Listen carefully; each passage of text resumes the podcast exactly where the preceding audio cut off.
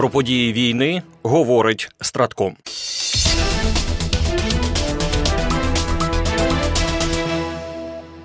8 лютого президент Володимир Зеленський призначив нового головнокомандувача збройних сил України. Ним став генерал-полковник Олександр Сирський. Про заміну стало відомо після зустрічі президента з діючим на той момент головнокомандувачем збройних сил генералом Валерієм Залужним. В перші найскладніші дні великої війни ми вистояли проти підлого та сильного ворога. Вистояли разом. Наша битва триває і щодня змінюється. Завдання 2022 року відрізняються від завдань 2024 року. Тому усі повинні змінитись та адаптуватися до нових реалій, також щоб перемогти теж разом. Написав після неї генерал Валерій Залужний. Щойно ми зустрілись з верховним головнокомандувачем. Важлива та серйозна розмова. Прийнято рішення про необхідність зміни підходів та стратегій. Я пишаюсь кожним та кожною в збройних силах України, які захищають майбутнє наших дітей, усіма солдатами, сержантами та офіцерами. Схиляю голову перед усіма, хто віддав своє життя за Україну і свободу. Пам'ятаємо і помстимося боролися за всіх. Українці обов'язково переможуть. Слава Україні! Про призначення генерал-полковника Олександра Сирського президент Володимир Зеленський повідомив у традиційному вечірньому зверненні. Глава держави нагадав, що він має успішний досвід захисту, провів київську оборонну операцію і успішний досвід наступу, проведення харківської визвольної операції. В зверненні президент України назвав і зміни, які очікує від нового командування. Очікую найближчим часом таких змін в Збройних силах України. На столі має з'явитись реалістичний детальний план дій Збройних сил України на 2024 рік із врахуванням реальної ситуації на полі бою зараз і перспектив. Кожна бойова бригада на першій лінії повинна отримати ефективну західну зброю. Має відбутись справедливий перерозподіл такої зброї на користь саме першої лінії фронту.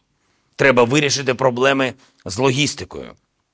Авдіївка не повинна чекати, поки генерали з'ясують, де у них на складах застрягли дрони. Кожен генерал має знати фронт.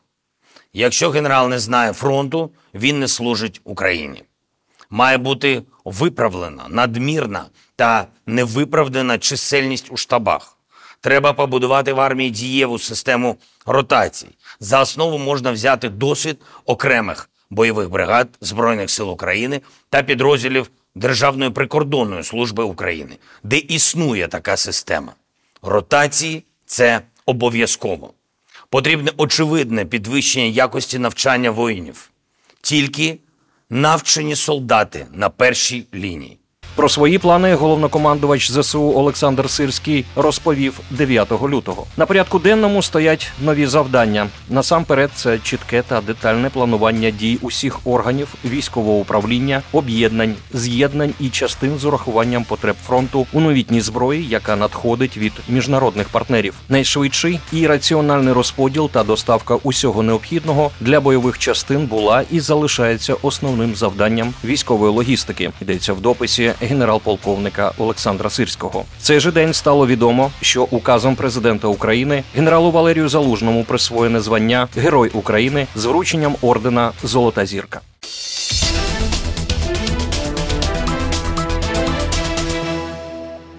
8 лютого Сенат ухвалив процедурне рішення щодо розгляду законопроекту про виділення додаткової допомоги Україні, Ізраїлю і Тайваню. За розгляд за скороченою процедурою пакета, який передбачає загалом 95 мільярдів доларів допомоги для ключових союзників США, проголосували необхідні 60 сенаторів. Законопроект передбачає 61 мільярд доларів для України на підтримку її зусиль з протистояння агресії РФ, 14 мільярдів доларів для Ізраїлю у його війні проти Хамас і ще майже 5 мільярдів доларів для підтримки партнерів в індо-тихоокеанському регіоні, зокрема Тайваню, і стримування агресії з боку Китаю. Тепер, після процедурного голосування, законопроект має пройти обговорення в Сенаті.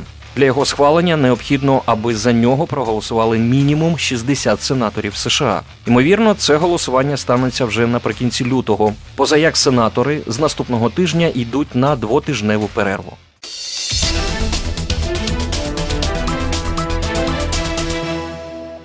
Протягом минулої доби відбулося 65 бойових зіткнень. Загалом ворог завдав 13 ракетних та 66 авіаційних ударів, здійснив 96 обстрілів з реактивних систем залпового вогню по позиціях наших військ та населених пунктах. В зоні відповідальності ОСУ Хортиця на Куп'янському напрямку нашими захисниками відбито 5 атак в районах населених пунктів Синьківка та Іванівка Харківської області, де ворог намагався прорвати оборону наших військ. По чотири атаки ворога сили оборони відбили на Лиманському та Бахмутському напрямках. У зоні відповідальності оперативно стратегічного групування військ Таврія на Авдіївському напрямку українські захисники продовжують стримувати ворога, який не полишає спроб оточити Авдіївку.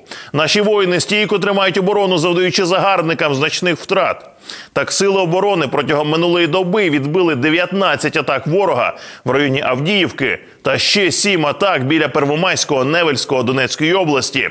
На Мар'їнському напрямку українські воїни продовжують стримувати противника неподалік Георгіївки, Побєди та Новомихайлівки Донецької області, де відбили 16 атак. Втрати ворога за добу становили 910 окупантів, 2 танки, 22 бойові броньовані машини, 24 артилерійські системи.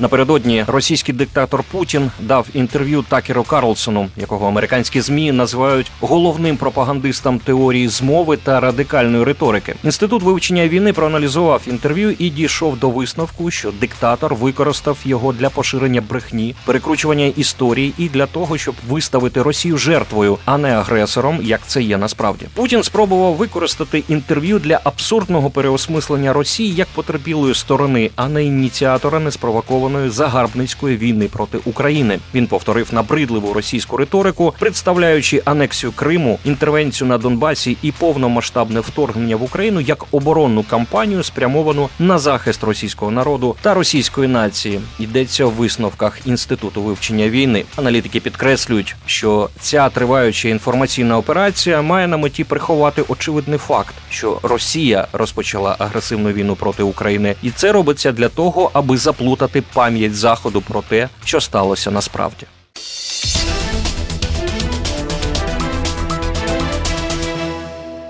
Прем'єр-міністр Ізраїлю Бен'ямін Нетаньяху відхилив пропозицію груповання Хамас щодо перемир'я у війні в секторі Гази. Він висловив упевненість у досягненні повної перемоги у війні проти Хамасу, заявивши, що лише повна поразка угруповання, яке керує смугою, гарантує безпеку Ізраїлю. Перемога вже в межах досяжності, сказав він на брифінгу, додавши, що до неї залишилися місяці. Хамас запропонував припинення вогню в секторі Гази на 4,5 місяці, протягом якого будуть звільнені звільнені всі заручники. Ізраїль виведе свої війська з сектору Гази і буде досягнута угода про припинення війни. Капітуляція перед оманливими вимогами Хамасу, які ми зараз почули, не тільки не приведе до звільнення полонених, це просто спричинить нову бійню, впевнений прем'єр-міністр Ізраїлю.